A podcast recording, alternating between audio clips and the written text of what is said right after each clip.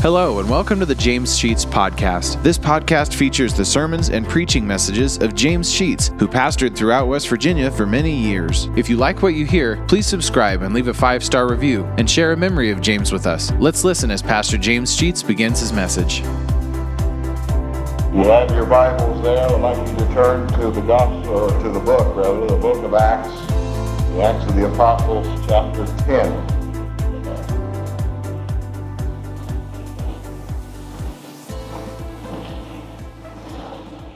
Particular passage that we're going to read, you will recognize, using the subject, the walls came tumbling down, and you might think in terms of this particular title coming from uh, the Old Testament when the walls of Jericho came tumbling down as the Jewish people under Joshua surrounded the city and marched around it and then rushed at the walls and shouted and the walls came tumbling down. But I'm not talking this morning about physical walls, but some other types of walls that, that actually need to come down and were demonstrated here in the life of Peter and Cornelius.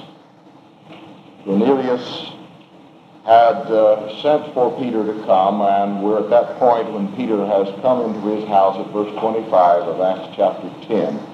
And as Peter was coming in, Cornelius met him and fell down at his feet and worshipped him. But Peter stood him up, saying, Stand up, I myself also am a man.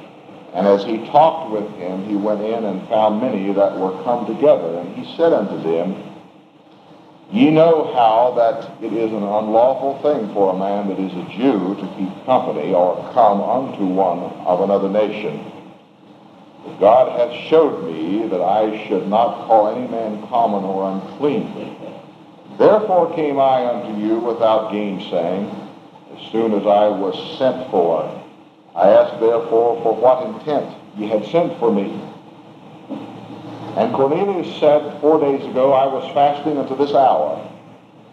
And at the ninth hour I prayed in my house, and behold, a man stood before me in bright clothing, and said, Cornelius, thy prayer is heard, and thine alms are had in remembrance in the sight of God. Send therefore to Joppa, and call hither Simon, whose surname is Peter, he is lodged in the house of one Simon the tanner by the seaside, who, when he cometh, shall speak unto thee. Immediately therefore I sent to thee, and thou hast well done that thou art come. Now therefore are we all here present before God to hear all the things that are commanded thee of God. Then Peter opened his mouth and said, of a truth, I perceive that God is no respecter of persons, but in every nation he hath uh, feared him. I beg your pardon, let me read that over. But in every nation he that feareth him and worketh righteousness is accepted unto him. The word which God sent unto the children of Israel, preaching peace by Jesus Christ, he is Lord of all. That word I say, ye know, which was published throughout all Judea and began from Galilee after the baptism which John preached, how God anointed Jesus of Nazareth with the Holy Ghost and with power, who went about doing good and healed all that were oppressed of the devil, for God was with him. We are witnesses of all things which he did both in the land of the Jews and in Jerusalem, whom they slew and hanged on a tree. Him God raised up the third day and showed him openly, not to all the people, but unto witnesses chosen before God, even to us who did eat and drink with him after he rose from the dead. And he commanded us to preach unto the people and to testify that it is he which was ordained of God to be the judge of quick and dead. To him giveth all the prophets witness that through his name whosoever believeth in him shall receive remission of sin. When Peter yet spake these words, the Holy Ghost fell on all them which heard the word, And they of the circumcision, that is of the Jews, which believed, were astonished, as many as came unto Peter, because that on the Gentiles also was poured out the gift of the Holy Ghost. For they heard them speak with tongues and magnify God. Then answered Peter, Can any man forbid water, that these should not be baptized, which have received the Holy Ghost as well as we? He commanded them to be baptized in the name of the Lord, and then prayed they him to tarry certain days. Our Father, we pray your blessing now upon your written word, that as we speak the power of your Spirit would be upon me that I might impart your truth to this congregation, and that hearts, Lord, in this assembly this morning would be open and receptive and yielding to the power of your Spirit. We pray through Christ our Redeemer. Amen. I might have titled the message this morning, Things That Separate Men Are Broken Down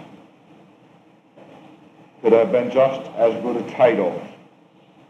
It is not, as you recognize, the story of the falling of the walls of, of Jericho, but it deals with the tearing down or the breaking of things that keep people separated.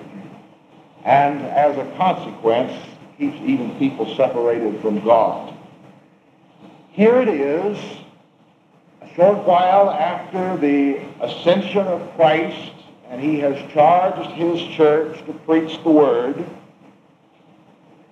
that those believers who were basically Jewish still felt that the gospel was only to be preached to their own kind and had not considered yet that the gospel was to be preached to all men all over the entire world. They hadn't learned the message that we now, I hope, have learned, and that is whosoever will may come, but they thought it was only for a select nationality. The question is, how is the church going to achieve the commission that the Lord gave it if it does not understand that its mission is not just within its own walls, but its mission is to reach to the uttermost parts of the earth. I hope that we have understood that as we have given our missionary offering this morning to this particular purpose. But there are all kinds of things that separate people from people, and therefore the gospel does not get uh, spread as it ought to. Let's talk just about a few of the barriers that keeps us separated before I get to the, the real meat of the message this morning. One of the things that separates people is sex. We're male and we're female. Everybody understands that. But we think that that separation is still in, in existence as far as even in the church is concerned. And people will go to 1 Corinthians chapter 14 and point out that women are to keep quiet in church.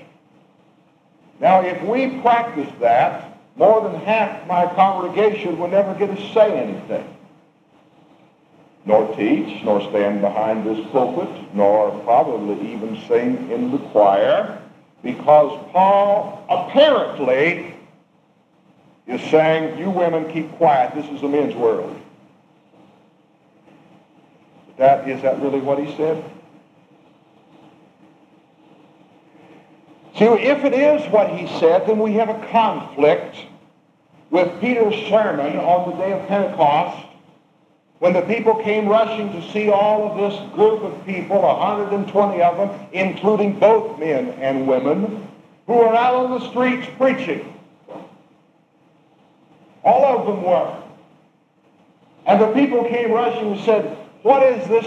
What do we mean by this? What, what is this supposed to mean? We're hearing these people preach and teach the wonderful words of God in our own language. And finally, Peter got up and said, uh, well, after they had been accused of being drunk, he got up and said, now listen, you people, of Jerusalem. These people are not drunk. But what you are witnessing was testified of the prophet Joel. And he goes back and quotes the prophet Joel.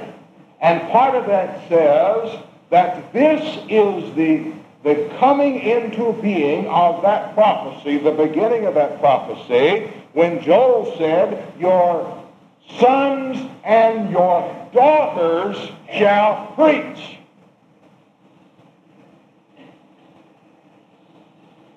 Now we've got a problem unless we can reinterpret chapter 14 of 1 Corinthians.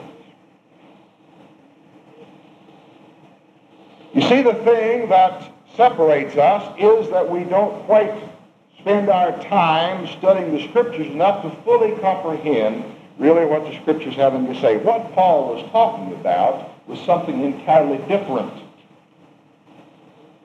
Because until that point in time, women had been kept out of church and silent and could only get so far into the temple. And, and they did not participate actively in all the worship things. That was a men's operation. So here they were, coming now into a new organization and spending a lot of, making a lot of confusion, and that's really what Paul was talking about in chapter 14, is confusion. When he finally said, if you women want to learn anything, wait till you get home and ask your husbands because he's supposed to be more intelligent along these lines than you are. Now, I'm freely interpreting that. You can understand because those words aren't exactly there. But all through the years, we have kept women separated and made them second-class citizens. When it comes to pay in the marketplace, they, generally speaking, have lesser paying jobs than men. Their positions in the world, there are few women who are in charge of great corporations and so on, because that has been thought to be a man's world, and men and women don't have the mental capacity to grasp those things, and we're beginning to learn that that isn't true. But we have still kept that within the church, that we want to separate between what men can do and what women can do in the church. Uh, by the way, in our society today, there are more women preachers coming into being all the time. That this is escalating. Uh, one of the reasons is that there are few men who want to be preachers. There is a tremendous shortage of qualified people for the pulpit, and women have been stepping in, and we have many ordained women today on the pulpit. So we've got to understand that some things that separate is the sex barriers, or other things that separate, which is the economic barriers. You see, the rich look down upon the poor, and the poor look in disdain at the rich. If you have money, you can be expected to be not liked very well by people who don't have any. And if you don't have any money, you can expect that those who have it to sort of look sideways at you and think that you're less than uh, somebody who ought to be in society. The rich are envied by the poor, and the poor are looked on with contempt. And uh, the same thing is true when it comes to the economic barriers that, that separate people. An educated preacher is thought to be nearly an infidel by the uneducated preachers of this world. And I've gone through some of those situations. An educated preacher is looked upon as one who is liberal. An uneducated preacher is down to the earth doctrinal. So he says. Although he may not possibly be capable of comprehending what God has said because his uh, educational capabilities have not brought him to that place, nevertheless, he sees himself as God's called and the educated ministers of this world as less than, well, nearly heathen. That's simply educational differences. Because the uneducated look upon the educated as highfalutin. The educated look upon the educated as imbeciles, ignorant, unlearned. And so we keep people separated. Another separation along this line is what scriptures do we use? I've had people tell me the only Bible that you can read from is the King James Version, which I read from this morning. If that is the only translation that is legal, I would like to ask those people, what did they use for God's Word before 1611 when this was written? Between the crucifixion of Jesus Christ in the year 1611, what did they use for a Bible? God's Word. If this is the only one there is, ever has been and ever will be. Did Jesus quote from the King James Version? Certainly not. It wasn't even heard of in 1611.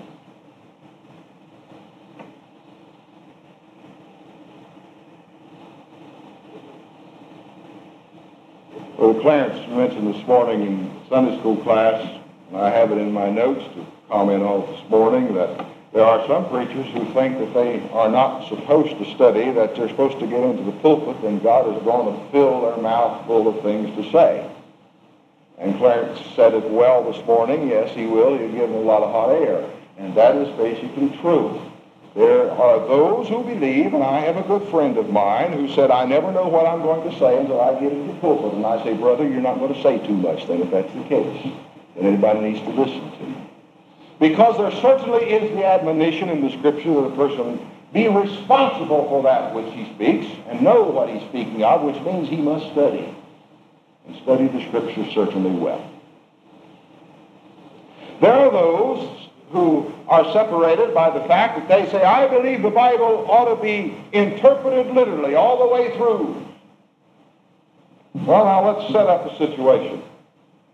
There are those who say that the Scripture said, pick you out seven men of good report and make them deacons, and that's what the Scripture does say. And they say, therefore, there's supposed to be only seven men as deacons in a church. You got to have seven. I sat in the North Parkersburg Baptist Church recently that has congregations that, that uh, number 1,400. Do you realize how long it would take seven men to serve communion to those 14 people? It would be a day-long exercise. So it sounds a little bit futile. On the other hand, I pastored a church only had two men in it. One of them wasn't a Christian. How was I going to get seven men of good report when there was only one good reported man in the congregation? I believe we ought to interpret it literally. Well, if you do, those of you who believe that every, I'm not saying that the Bible should not be interpreted literally, don't misunderstand me. I'm saying that there are some things in here that do not have that kind of application today. If you believe that every word of the Scripture ought to be interpreted literally, tomorrow morning we'll be set up for you to go and sell everything you have and bring it and give it to the church, and we'll redistribute it back to you according to your need. Because that's what they did in the early church.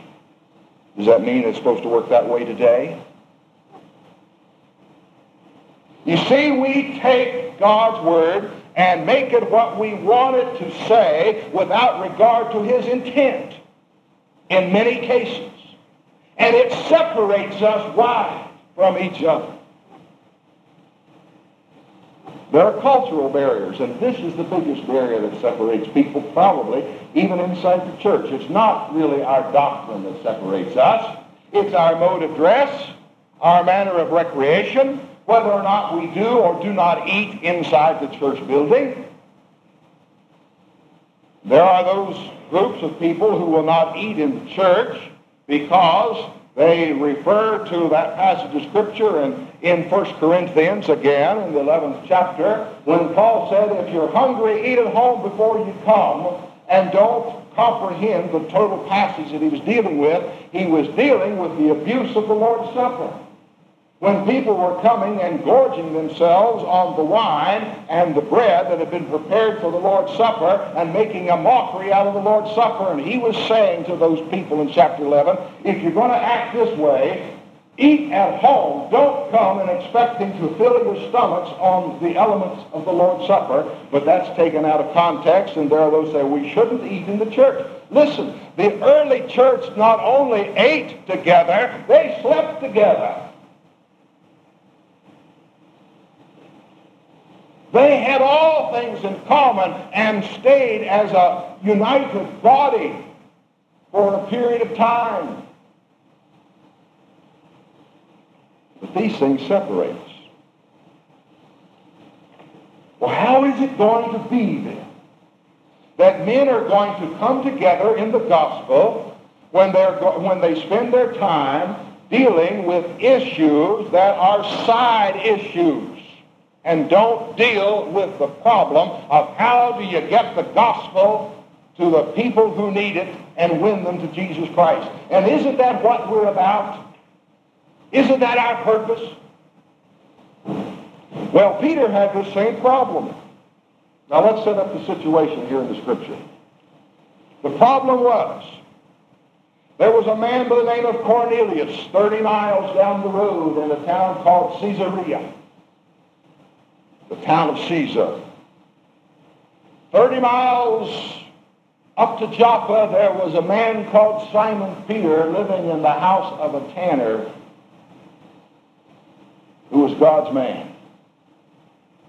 Cornelius was a very devout believer in God. He was a Roman citizen.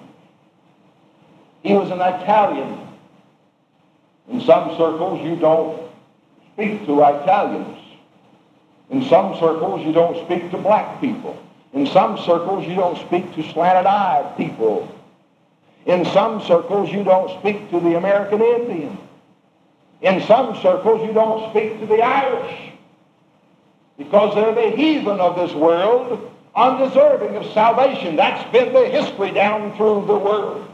To select a group of people and say they are to be disdained, put aside, thought nothing of. The Italians in some circles that way. He is a Roman military man. He believes uh, in the culture of the Greeks. He was a very cultured man. He would go to the art galleries and to the symphonies and all of those things. He lived in a Roman city. He was a wealthy man. He was a leader. He was very influential. But there was something wrong. He didn't know what it was. He prayed to God that God would reveal to him what was the matter, what was lacking.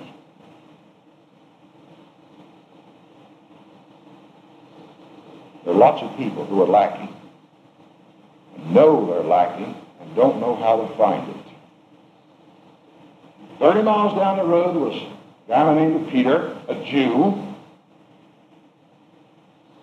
hated by many peoples of the world a fisherman, stinking fisherman,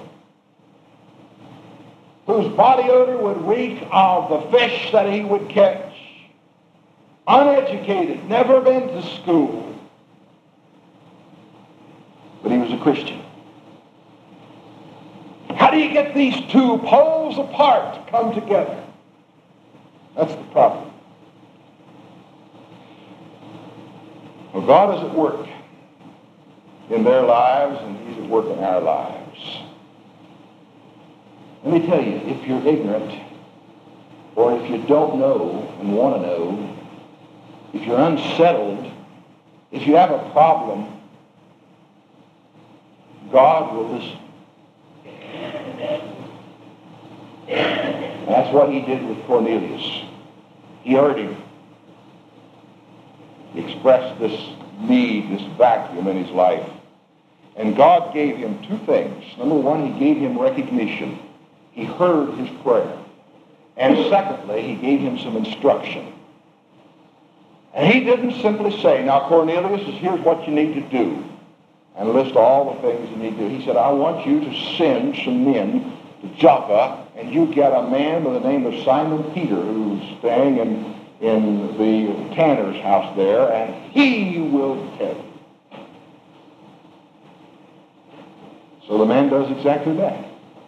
But Peter's got a problem. He doesn't believe the gospel ought to go to the Gentiles. He's up on the rooftop waiting for lunch to be served, and he falls asleep, and he has a vision. And the vision is one of a sheet. And on that sheet are all kinds of animals, clean and unclean, according to Jewish tradition. The Jew only ate the animals that were clean, that is, the cloven hoof that chewed their good. That's why a cow a Jew could eat because it had a cloven hoof and chewed its cud. That's they would not eat a hog because it had a cloven hoof but didn't chew its cud. They couldn't eat a horse uh, because it, it had the solid hoof, and so on it would go. Now, this man does not believe that the gospel ought to go over there 30 miles to that Roman soldier. Here's God's man who has a blind spot.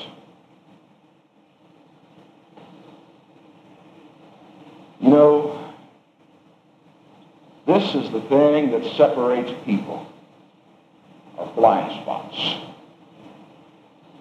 So dyed in the wool, so hard, so determined on a given issue that there is nobody that's going to convince them that there's another possibility.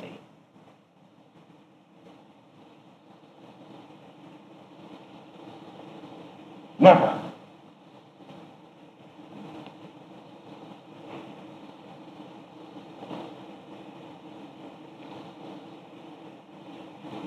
I heard a discussion recently of two preachers who disagreed. And the one preacher finally said to the other, It's all right, you can disagree with, with me, but when we get to heaven, one of the things you're going to have to do is apologize to me for being wrong. Well, we are so stubborn that we think that there is not another possibility under heaven. No way could I be wrong. I'm a Peter. I believe firmly in God. I have believed firmly in Jesus Christ. I believe in His church, but the gospel is not going to go over there.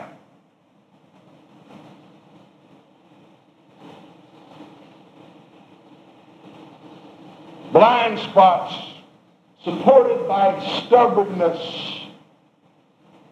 Never think that there's another way of doing it. We always have done it this way. We should never make a change. If you would go into some churches, this pulpit is way over here. And the first thing that would go through my mind, and maybe yours, is it's in the wrong place. It ought to be in the middle. Because it's always been in the middle in every church I've belonged to. You can't preach from over on the side. That's getting high and polluting. I'm just a poor old ignorant Peter. I've got to go to the middle. Isn't it ridiculous?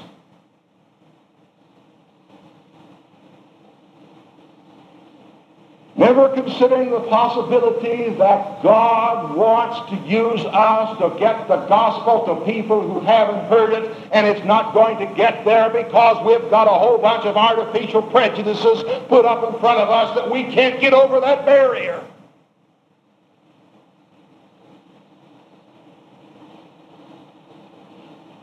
What makes the difference where the pulpit is? And as in one church that I was in, it didn't have the baptistry behind it. Was, I was a pastor of the church. There was a wall back there. And it was always interesting to see what picture was hanging there on Sunday morning because there were two women, each one of a different picture hung up there. So during the week, the, the pictures was the head of Solomon and, uh, and Christ knocking at the door. Those were the two pictures. And so Sunday morning, there would be the head of Solomon hanging up there. Nobody say a word. Next Sunday morning, it would be Christ knocking at the door hanging up there. Because during the week, the other lady would come in and switch the pictures.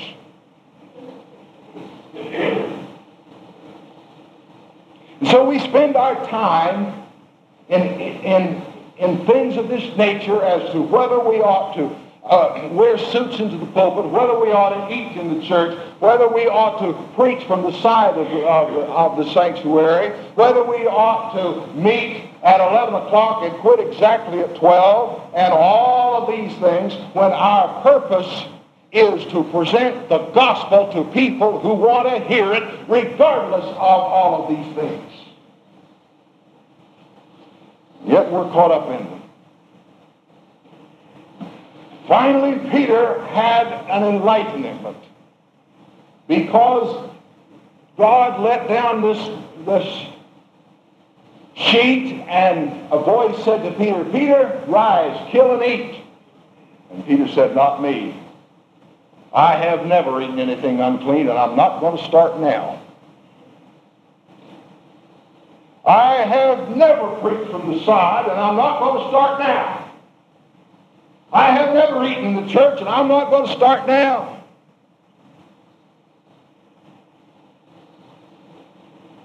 I've never prayed in any way except on my knees, and I'm not going to change now.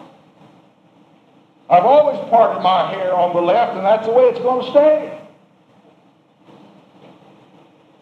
But Paul said, whatever it takes for me to get the gospel to people who want to hear it, that I'll do.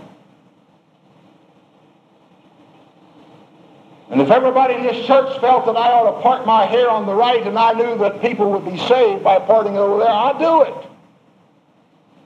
Or I should do it. Danny would have trouble. You can comb yours with a washcloth. Isn't it amazing how we get so tied up in all these things that the guy on the other side of the track who does things different than I do, he's going to be wrong.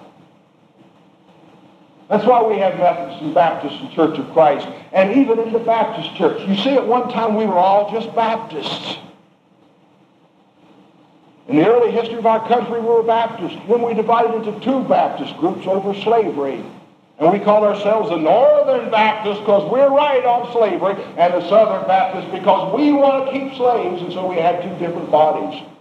Well, that wasn't enough. We still couldn't agree. And so there's some other groups that start pulling off, and you've got all the other associations of Baptist people who spend their time not dealing with what God's Word is, but all of these barriers that keep people separated.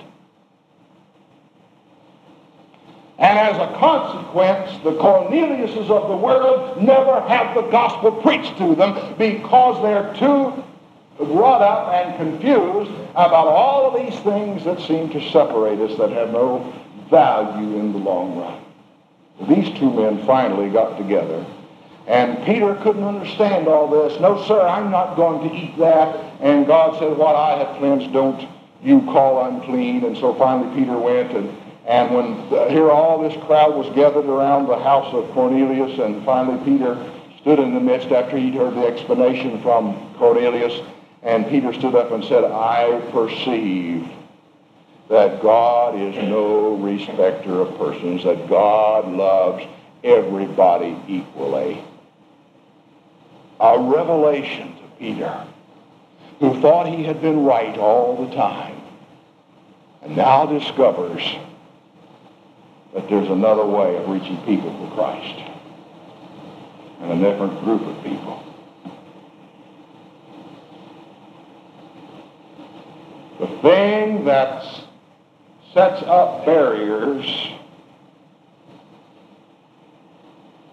is usually inside the person and not inside the gospel.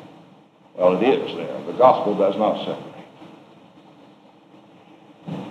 We ought to love one another in spite of our differences of opinion. And this is the one thing I want to say as a bottom line.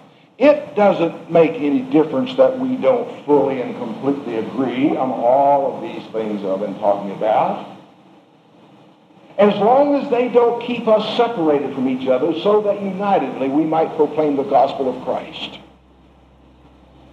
That's what's important. That together we're bound by the tie of Jesus Christ.